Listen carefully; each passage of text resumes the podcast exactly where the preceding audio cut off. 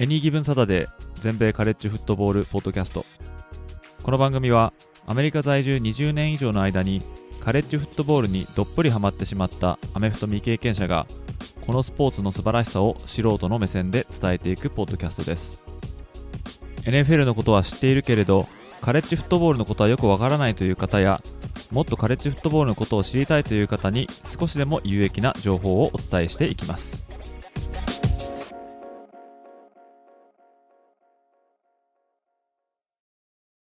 で改めましてこちら全米カレッジフットボールのファンサイトを運営しておりますエニギブンサタデーです、まあ、今回は前回と同じく第2週目の試合の感じを振り返っていこうと思うんですけども、まあ、トップ25に入っている試合は主に私のホームページの方ですね、えー記事にさせていただきまして、まあ、書きたかった試合のレビューは出しといたんで、えーもしよろしければですね、そちらの方を見ていただけると嬉しいんですけども、まあ、今回ここの、ここの配信ではですね、えーその前回と同じように、まあ、その記事の中で取り上げなかった主にランク外のチームの中でも、まあ、面白い仕事試合っていうのはまああったので、まあ、そちらの方を主に紹介していきたいなと思っております。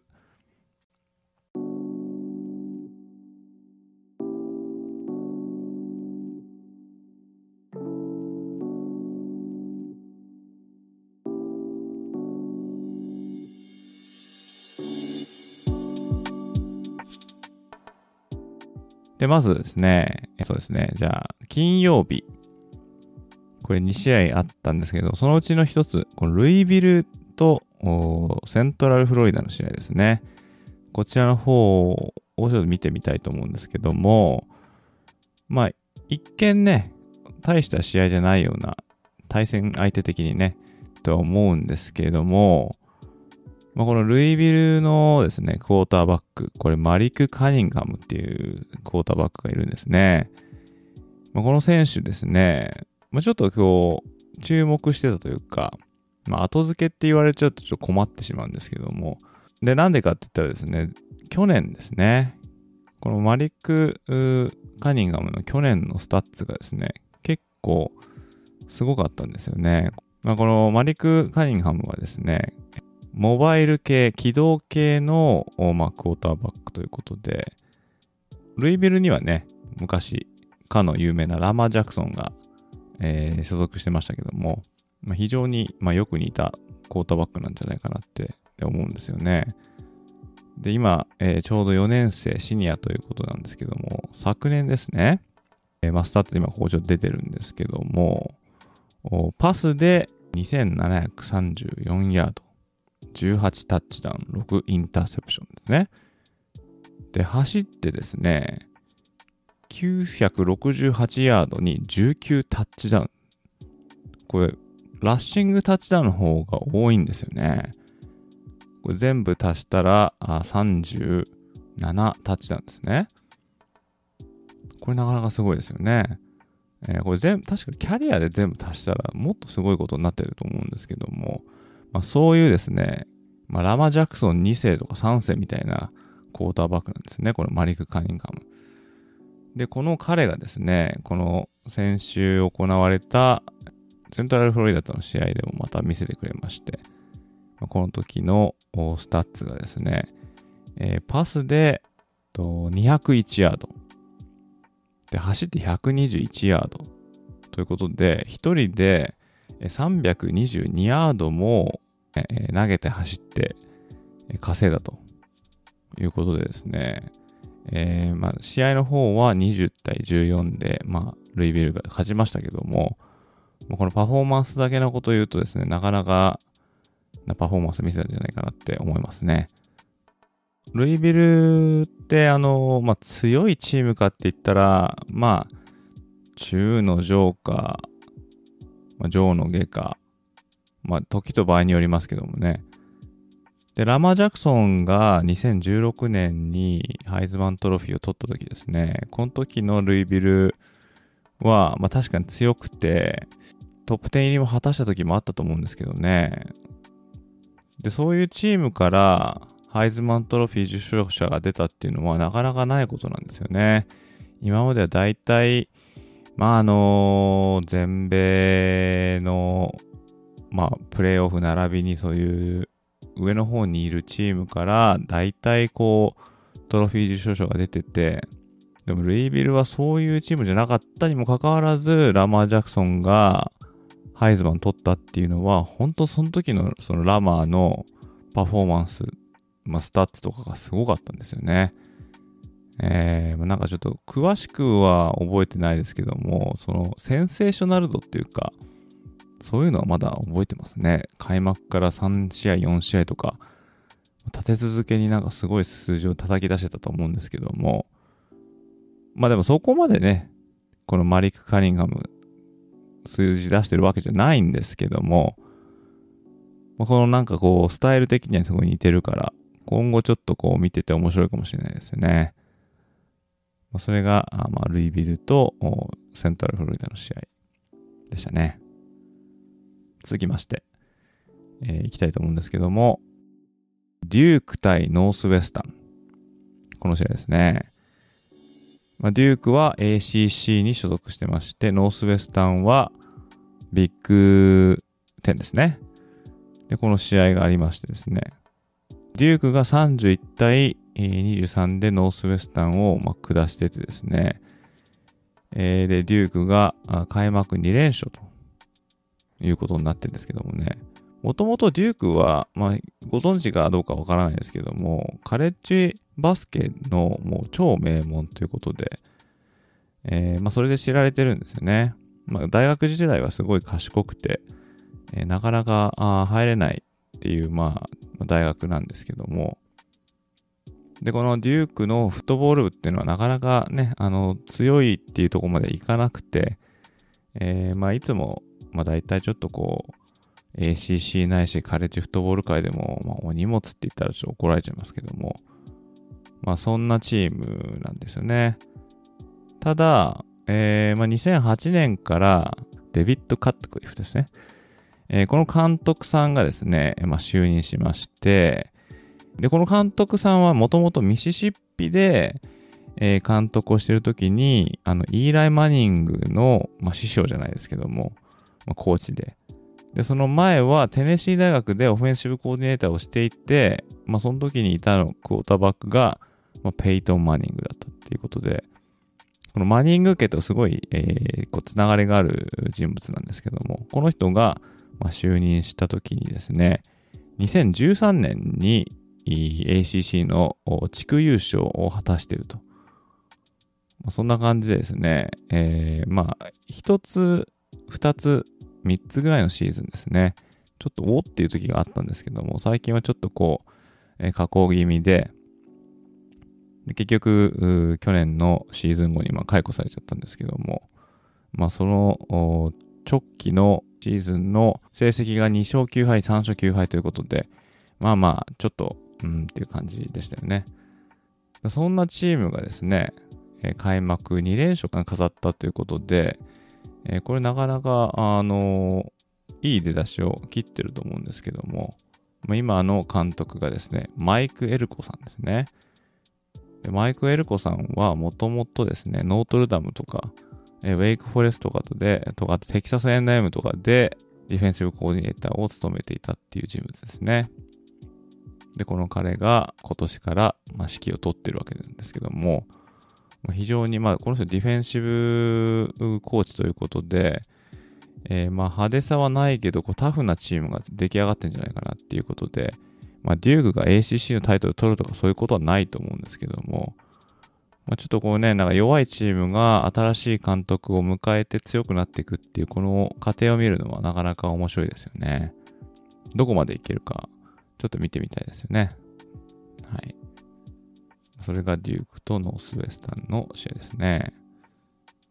次見ていくとですね、これ行きましょうかね。ペンシルバニア州立大学対オハイオ。オハイオっていうのは MAC ですね。えー、ミッドアメリカンカンファレンスに所属している、えー、オハイオボブキャッツですね。まあ、これがあったんですけども、まあ、試合の方、結果だけ言うと、まあ、46対10で、まあ、ペンステートがあまあ、圧勝となってますね。ペンステートはこれで開幕2戦2勝と。ま、こちらもですね、いい出だしですよね。初戦はあのパデュー大とやりまして、まあ、接戦の末にも何とか勝ったっていう試合でしたけども、まあ、この試合でですね、もう6年目のベテランのクォーターバック、ショーン・クリフォード、まあ、彼がま出場して、パデュー戦では282ヤード、4タッチダウンに1インターセプション。まあ、数字だけ見ると、そんな悪くないと思うんですが、結果的にそうなったっていう感じでですね、ちょっとこうなんかパスミスとか判断ミスとか結構多かったような気がしないでもないんですけども、で、彼がですね、怪我をちょっとした時があって、えー、で、その時に、えー、その怪我で退場してる間だけ出たクォーターバック、これドゥルー・アラーっていうクォーターバックがいまして、これ期待の新人なんですけども。で、まあ、ちょ、その時はですね、まあ4回投げて2回パス成功26ヤードと、まあ全然大した数字残ってないんですが、で、このオハイオ戦でもですね、このデュルアラ出たんですね。で、このデュルアラが出て、この時は、もうちょっとこうプレイする機会がありまして、えで、数字だけで見ると、8回投げて6回成功の88ヤード、そして2タッチダウンということで、なか6回の成功させたパスのうち2回がタッチダウンだったっていうことですね。なかなかの素晴らしい成功率だと思うんですけども、アラーのこう秘められたこう高い才能みたいなのがこう出てたみたいで、今後、まあ、まだまだショーン・クリフォードが先発で行くんでしょうけども、まあ、もうちょっとこのアラーの、まあ、次期先発のね、アラー、アラー君がどんだけやれるのかっていうのを、まあ、見てみたいですね。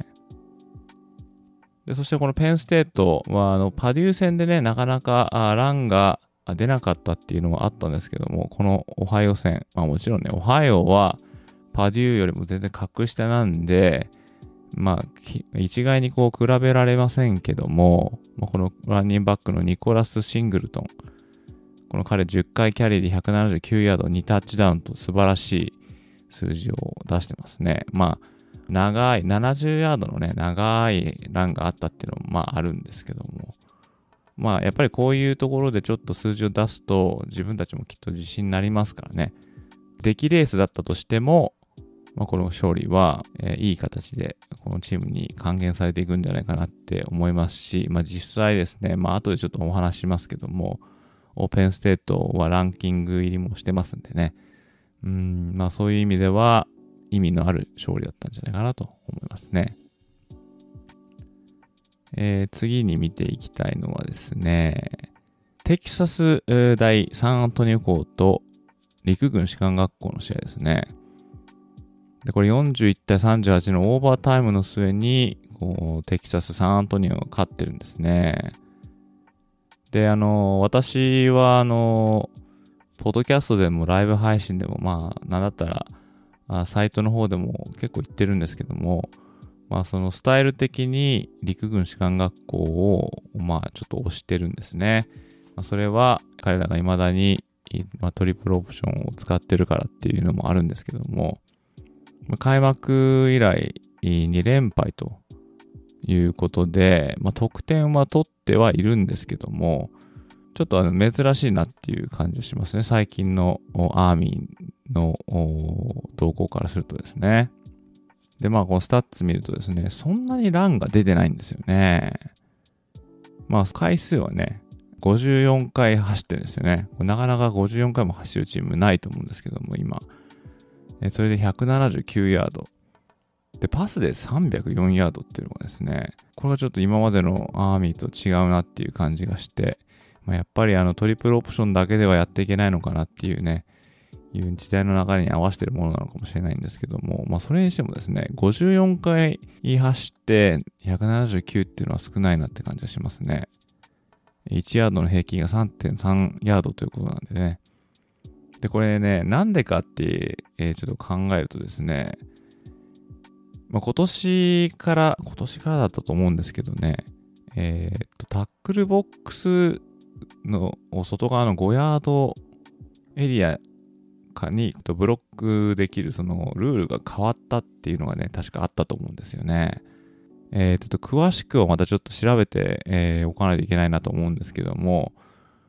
まあ、このルールはですね、こうトリプルオプションとかそういう、まあ、士官学校ですね。今使ってるのは陸陸軍士官学校、海軍士官学校、あと空軍士官学校を使ってますけども、トリプルオプション。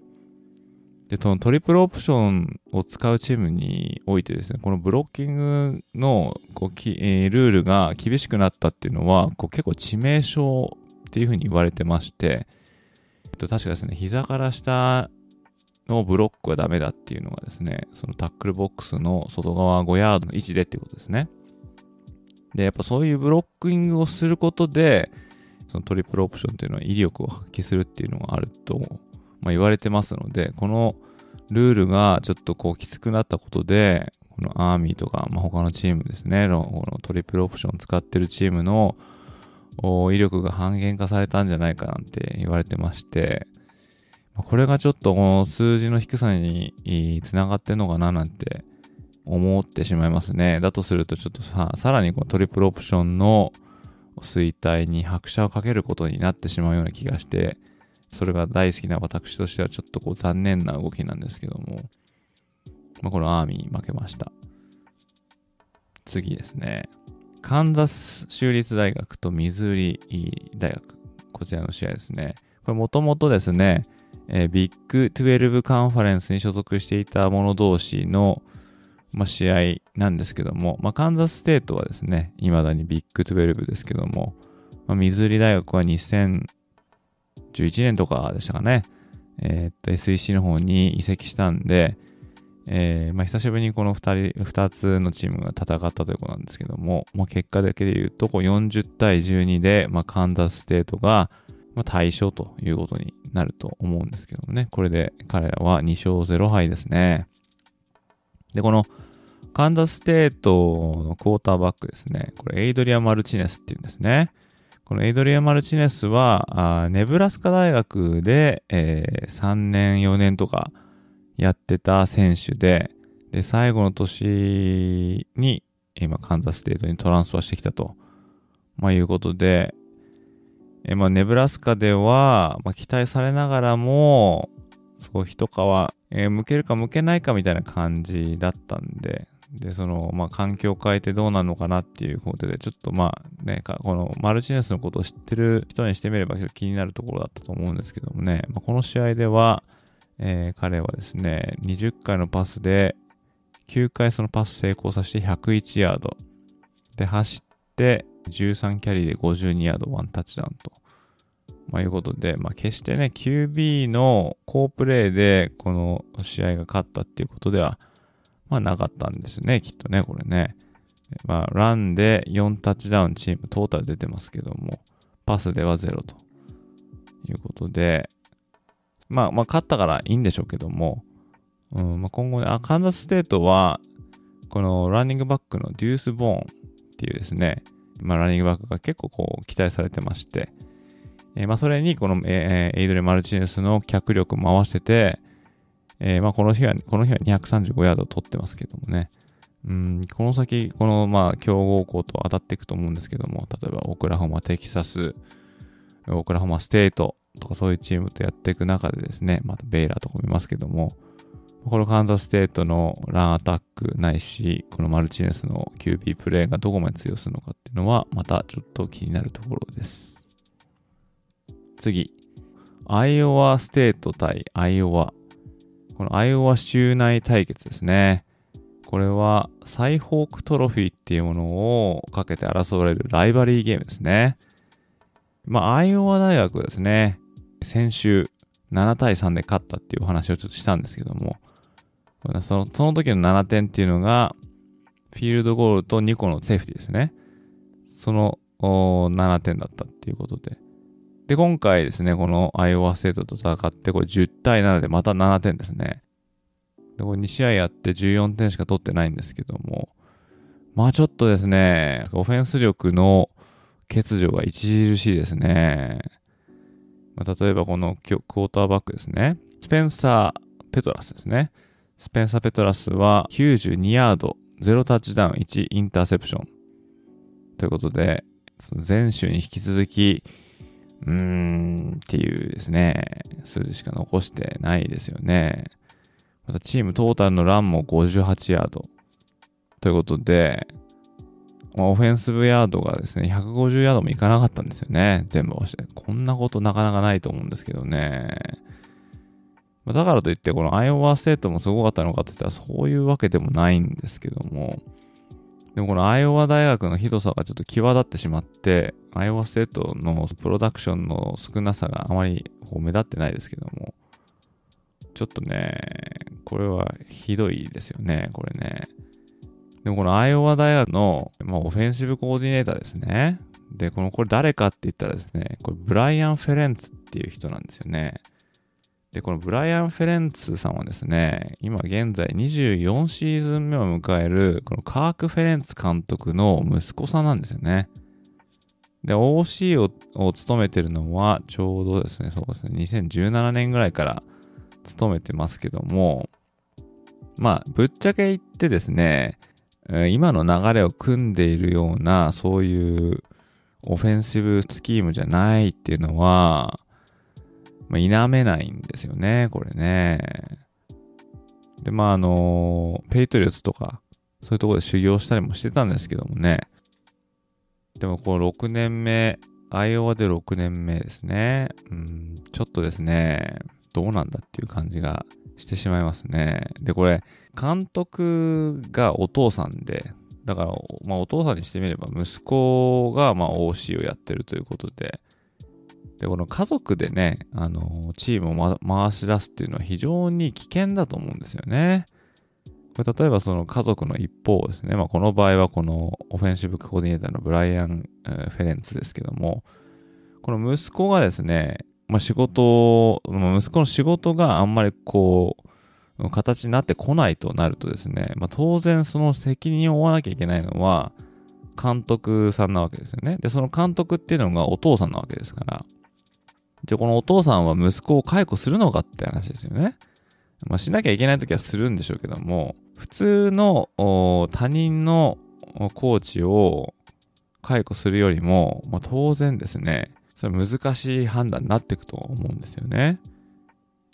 で、そうするとやっぱり、いや、今年は、今年こそは、で、来年こそはって言って、その決断が先送りになって、結局、こう、なんか、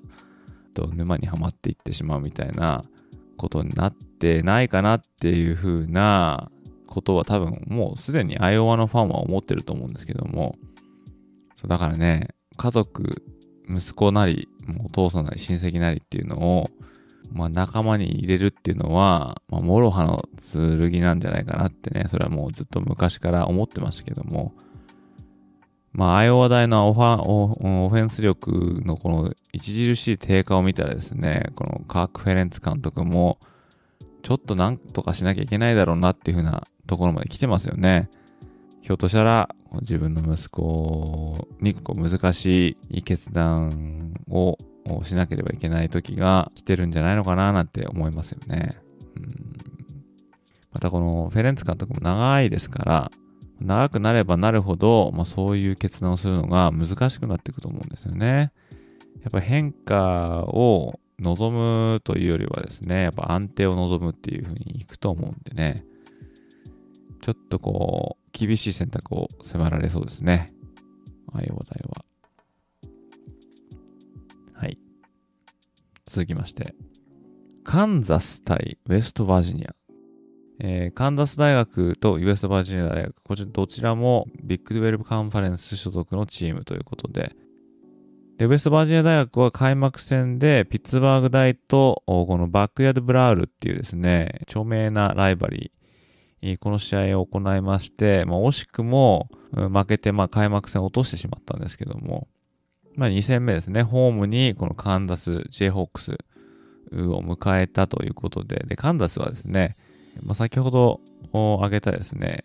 デューク大学と、まあ、結構似た感じでですね、まあ、弱小チームと、まあ、言われておりまして、え、なかなかこうリクルートも難しくて、本当に全然勝てないっていうですね、チームだったんですね。で、そういうチームを、まあ、ホームに迎えるということで、まあ多分ですね、えー、このウェストバージニアとしてみれば、まあこれは勝つだろうというふうに多分思ってたと思うんですけども、そうは問屋が押さないっていうのがですね、このカンダスだったの、カンダスの方だったんですね。でカンダスはですね、最後にチームが勝ち越したのが2009年なんですよね。それ以来、勝ち越してないんですよね。で、そしてその間ですね、1人、2人、3人、4人、5人、6人の監督なんですよね、変わってんですよね。まあ、誰が来てもチームをひっくり返すことができなかったっていうことですよね。まあ、その中には例えば元ノートルダイム大学の監督だったチャーリー・ワイズとか、あとは元 LSU の監督だったレス・マイルズとか、まあ、そういったですね、まあ、人たちもいたわけですね。でも、まあダメだったわけですね。うん、で、そして去年からチームを率いてるのがこのランス・レイポートって人ですね。で、去年は2戦2勝10敗だったんですよね。ただその2勝10敗のうちですね、一つ、これテキサスに勝ってんですよね。こうオーバータイムで勝ってますね。これは大金星でしたね。うんまあ、負けたテキサスもどうなんだって感じなんですけども、まあ、そんな感じで、結果がいいとは言わなかったんですけども、まあでもその1個前がですね、0勝9敗と、もう、あの、全敗だったんで、そこから比べればですね、2勝したことはまあまあ、まあ良かったのかなって感じですけども、まあ、そんなチームが、え、今回ですね、ウェストバージニア大学に勝ったと。まあ、オーバータイムのせいですね。これは、まあ、言ってみれば偉業だと思うんですけどね。ウェストバージニア大学のクォーターバックは、まあ、何者入れやってきたこの JT ダニエルズですね。サザンカリフォルニア大学からジョージア大を経て、えー、まあ、こっちやってきて、まあ、才能的にはね、この試合でもいっぱい投げてましたんで、355ヤード、3タッチダウン、1インターセプションと。ただ結果的には、このカンザス・ジェイホックスが勝ったと。これでね、2勝0敗ですからね。彼らが2勝0敗発進なんて、まあそうないと思うんですけどもね。でしかもこのウェストバージニアっていうですね、えー、それなりのチームにアウェーで勝ったっていうのは、これはすごいことだと思うんですけども、まあ今後ですね、カンザス大学、強豪チームと当たってきますけどね、次がヒューストン。ヒューストンは、まあ、先週まで25位で、えー、で、まあ結局ですね、テキサステクに負けちゃってランク外になっちゃいましたけども、その次、デュークですね。出ましたね。さっきも言ったデューク。で、アイオワステート、テテキサスクリスチャン、オクラホマ、ベイラー、オクラホマステート。この3連戦ひどいですね。あひどいって言わないですね。えっ、ー、と、きついですね。そしてテキサステク、テキサス、そしてカンザスステートと。まあ、いうことで、まあそうですね、2勝0敗いいんですけども、まあ、今後のこと考えると、まあ、まあ、手放しで喜べるのかなって分かりませんけども、でも、選手たちにしてみればね、こう士気は上がってるんじゃないですかね。ちょっと今年は違うんじゃないかっていうふうに思ってると思うんですけども。はい。続きまして、シラキュース対ユーコン。これも見てみましょうか。まあ、シラキュースはですね、まあ、もともと、まあ、名門として知られてましたけども、ここ20年ぐらいはですね、まあ、そんなに、あの、ナショナルタイトル取るとか、そういうことでは全然なくてですね、カンファレンスタイトルなんかも全然遠いですし、まあ、そういったチームですね。ただ、今年、えー、まあ、この試合ではユーコンに48対14で勝ちまして、えー、2勝0敗と。また素晴らしい出だしですよね。で、またこのシラキュース、今年すごい注目したい理由としてはですね、と日本人のね、菅野選手。で、この選手が今年からえー、チームに入ってやってるんですよね。で、あの、まあ、パッと見るとですね、試合に出たのか出てないのかってこれだけでちょっとわからないんですけども、ちょっとあの、応援したいチーム並びにね、まあ、菅野選手も、個人的にも応援したいんですけども、まあでもシラキュースがね、勝ち勝ち進んで、えー、上に上がれば上がるほど、ま、もしね、菅野選手出た時に、このメディアの露出みたいなの高くなると思うんで、楽しみだなっていうふうに、そういうちょっと機会が来るのを待ちたいなと思いますね。次、あとどうしましょうかね。えー、あオレゴンステート、フレズノステート、これオレゴンステート勝ちまして、これも彼らも開幕2戦2勝ですね。前のポッドキャストでも話したんですけども、オレゴンステートは、またこれはこれで私、ちょっと注目している、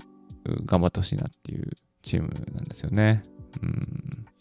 苦戦してるチームが立ち直して強くなっていくっていうのを見るのは爽快なんで、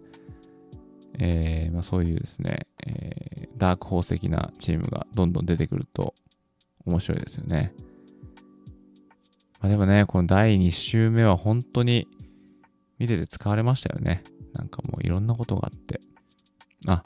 そしてこれですね、最後に、最後っていうか、これはちょっと話しておかなきゃいけないと思うんですけども、このジョージアサザン対ネブラスカですね。これネブラスカ大はもう言わずと知れた古豪なんですけども、もうほんと古豪と言われて久しくてですね、えー、まあ1970年とか80年代とか、えー、まあかの有名なんですね、オズボーン監督。まあ、このオズボーン監督はこの I フォーメーションでもう一世を風靡したっていう監督ですよね。ナショナルタイトルも結構取りましたけども、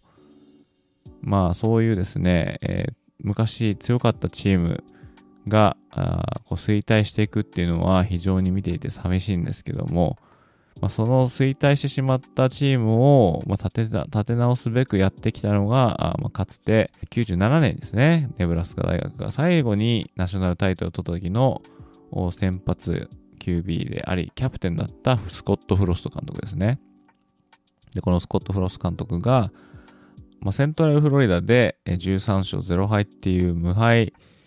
シーズンを送って、まあ、その評価、その手腕が認められて、まあ、母校に凱旋してきたんですね。まあ、立て直すため、立て直す最終的な切り札じゃないかっていうことで言われたんですけども、まあ、結果的にはですね、その期待を大いに裏切る結果しか残せなくて、えー、今回ジョージアサザン大学にまさかまさかホームで負けてですね、これは、これ、次の日曜日に解雇されるぞって思ってたら案の定ですね、解雇されてしまいました。ネブラスカ大学の監督ですね。結局、フロスト監督でもダメでした。もうこれね、誰が立て直せるのかなって思ってしまいますよね。私はですね、何度も言うんですけども、このトリプルオプションつながりでネブラスカは好きなチームなんですよね。えー、結構2000年の最初の方までね、トリプルオプションを使ってまして、まあそのトリプルオプションを捨てて、まあ、ビル・キャラハンっていうですね、元レイダースの監督、この人を招聘してですね、まあ半ば無理やりウエストコースオフェンスっていう、まあ、パス、パス、パスのオフェンスを、まあ、トリプルオプションを使っていたチームに手がおうとして、えー、見事に失敗しまして、もうそこからですね、上がってこれないですね。うんまあ、一時期あの、ボーペリーニ監督っていう人がいて、その時にビッグ10に移籍した後に一度、ビッグ10のタイトルゲームとか出てましたけども、ちょうどそれはあの、あのフィフスダウンチャレンジさんの、あれでも有名なあの、エンダミ関数、ナダミ関数、ん？エンダマ件数ですね。エンダマ件数。もう本当の発音がわかんなくなるぐらい、このエンダマ件数の言い方がこう、ちょっとなんか定着しちゃいましたけども、まあそれ以来ですね。ちょっと寂しいですね、これ、本当にね。うん。だから次の興味は一体誰がこのネブラスカ大の次期監督になるのかっていうことなんですけども。まだね、あの、2週目なんでね、いろんな名前残っててますけども、まあ、こんな序盤で名前挙げられた本人たちにしてみればね、まあ、まあ、いい迷惑だと思うんですよね。まあ、例えば挙げられてるのは、アイオワステートのマット・キャンベル監督とか、あとは、誰でしたっけね、アーバン・マイヤーっていう名前もなんか出てたような気がするんですけどね。まあ、アーバン・マイヤーは今、あの、またフォックススポーツの解説者に戻ってますけども、マット・キャンベルなり、まあ、他にも現役でやってる人にしてみればですね、今後あと10週ですね。いや、あなた、ネブラスカのポジション興味ありますかみたいなことを聞かれるたびにその答えていかなきゃいけないっていう、まあそういう雑音が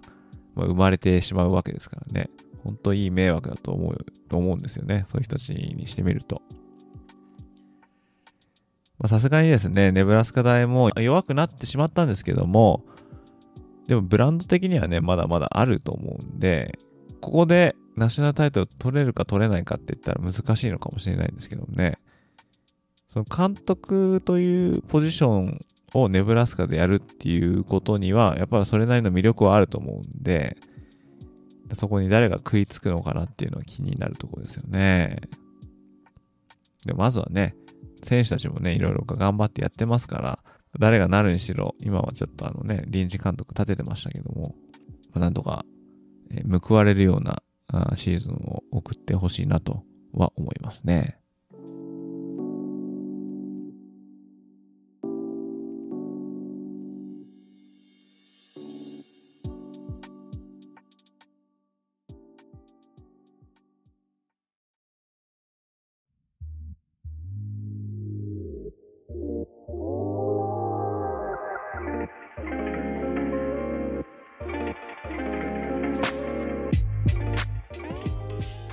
続きまして見ていきたいのはですね、ランキングですかね。はい。まあ、この土曜日の試合を受けて、も日曜日の午後には、あま、アソシエテッドプレス、AP ですね。こちらのトップ25、え、こちらが発表されまして、まあ、これ第2週目の動向を受けて、多少の順位の、多少、多少なんですかね。結構順位変わってますね。こちらちょっとさっと見ていこうかなと思うんですけども、まず1位はアラバマを追い抜いてジョージア大学が取ってます。まあ、これアラバマ大学がテキサス大学に、えー、かなり苦戦したということで、まあ、私あのツイッターの方でですね、あの予想順位とか言ってアラバマ大学5位ぐらいまで落ちるんじゃないかっていうふうに、まあ予想したんですけどもね、そこまで落ちなかったですね。うんただ、あの、1位票は当然減ってますね。ジョージアの1位票今53個ということで、アラバマは9。オハイオステートこれ3位ですけども、これ1位ということで、えー、ジョージア第2位票がガッと流れております。で、3位がオハイオステートで、4位がミシガン、えー、5位がクレムソンと、ここら辺までは、まあ、順位変わらずと。で、えー、6位だったテキサス A&M が負けたために、新しく6位になったのがオクラホマ。そして、先週10位だったサザンカリフォルニア大が7位ということで、徐々にゆっくりとですけども上がってきてますね、USC が。そして8位はあ11位だったオクラホマステート。9位は20、20位だったケンタッキーですね。9位に入ってきました。このケンタッキーが1桁順位もらうっていうのもなかなかないですね。えー、彼らは12位だったフロリダ大学をアウェーで、ね、なぎ倒して、えー、ここまで評価を受けております。そして10位は同じくサウスイースタンカンファレンスのアーカンソー大学。えー、彼らは16位からのジャンプアップですね。えー、そしてミシガンステート11位。ブリガム・ヤングが21位から9個ランクを上げた、今12位ですね。13位はマイアミ。マイアミはちょっとずつ上げてきて、えー、で、次、テキサス A&M でやるんですよね。これだ残念ながらテキサス A&M がランク落としちゃったんで、でもし勝ってたとしたらですね、おそらくまだ6位とかだったと思うんですよね。そうすると、6位のテキサス A&M 対13位のマイアミというですね、絶好のカードがですね、出来上がってたはずなんですけども、も残念ながら、アパラチアンステートですね、アパラチアステートが勝ってしまったために、ちょっとこのですね、マッチアップの注目度が下がってしまいましたね。で、14位はユタ。15位にテネシーですね。テネシーも上がってきました。先週24位から一気に9個ランクアップ。えー、先週17位だったピッツバーグを倒して、ここまで上がってきました。テネシーがね、ここまで上がってくるのも、まあ珍しいですね。で16位は NC ステート。17位はベイラー。ベイラーは9位だったんですけども、ブリガム・ヤングに敗れて落っこっちゃいましたね。18位は先ほど言ったケンタッキーに負けてしまったフロリダ大が12位からここまで落ちてきています。19位はウェイク・フォレスト。え、23位から上がりましたね。ウェイク・フォレストはクォーターバックのサム・ハートマンが先週から現場に復帰したということで、いち早くですね、結果を残して、え、勝利に貢献してました。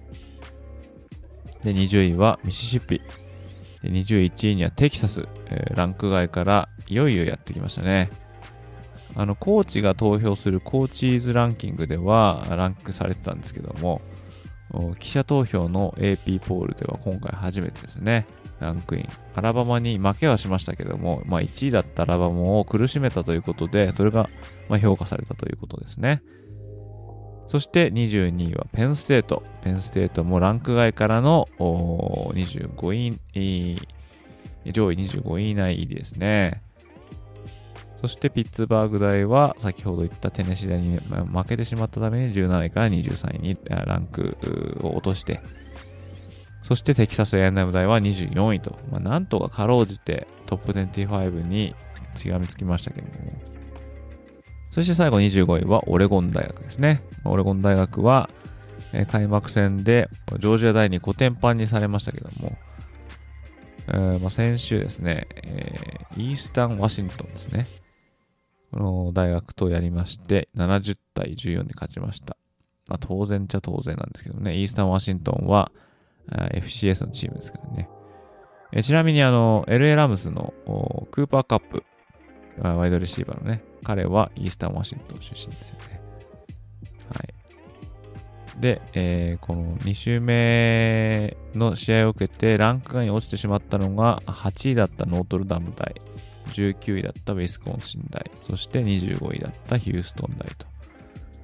いうことですね。えー、で、そのノートルダム大を倒したマーシャル大がオレゴンと4票差で26位と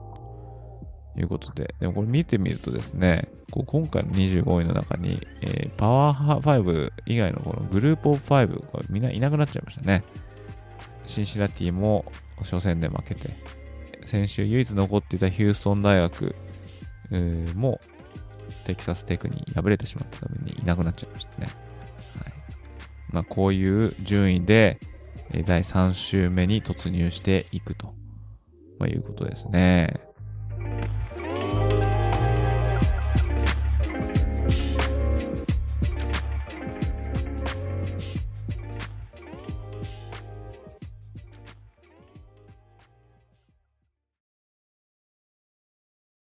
今回も最後まで聞いていただきありがとうございました。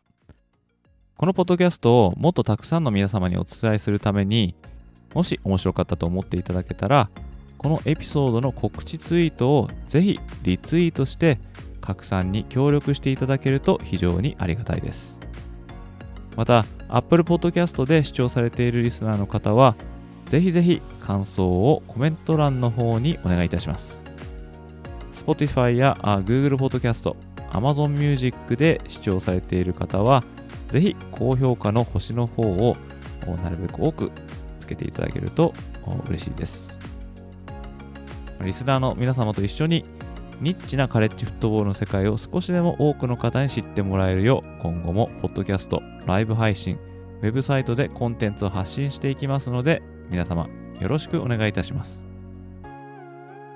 それでは次回のエピソードでまたお会いいたしましょう。どうもありがとうございました。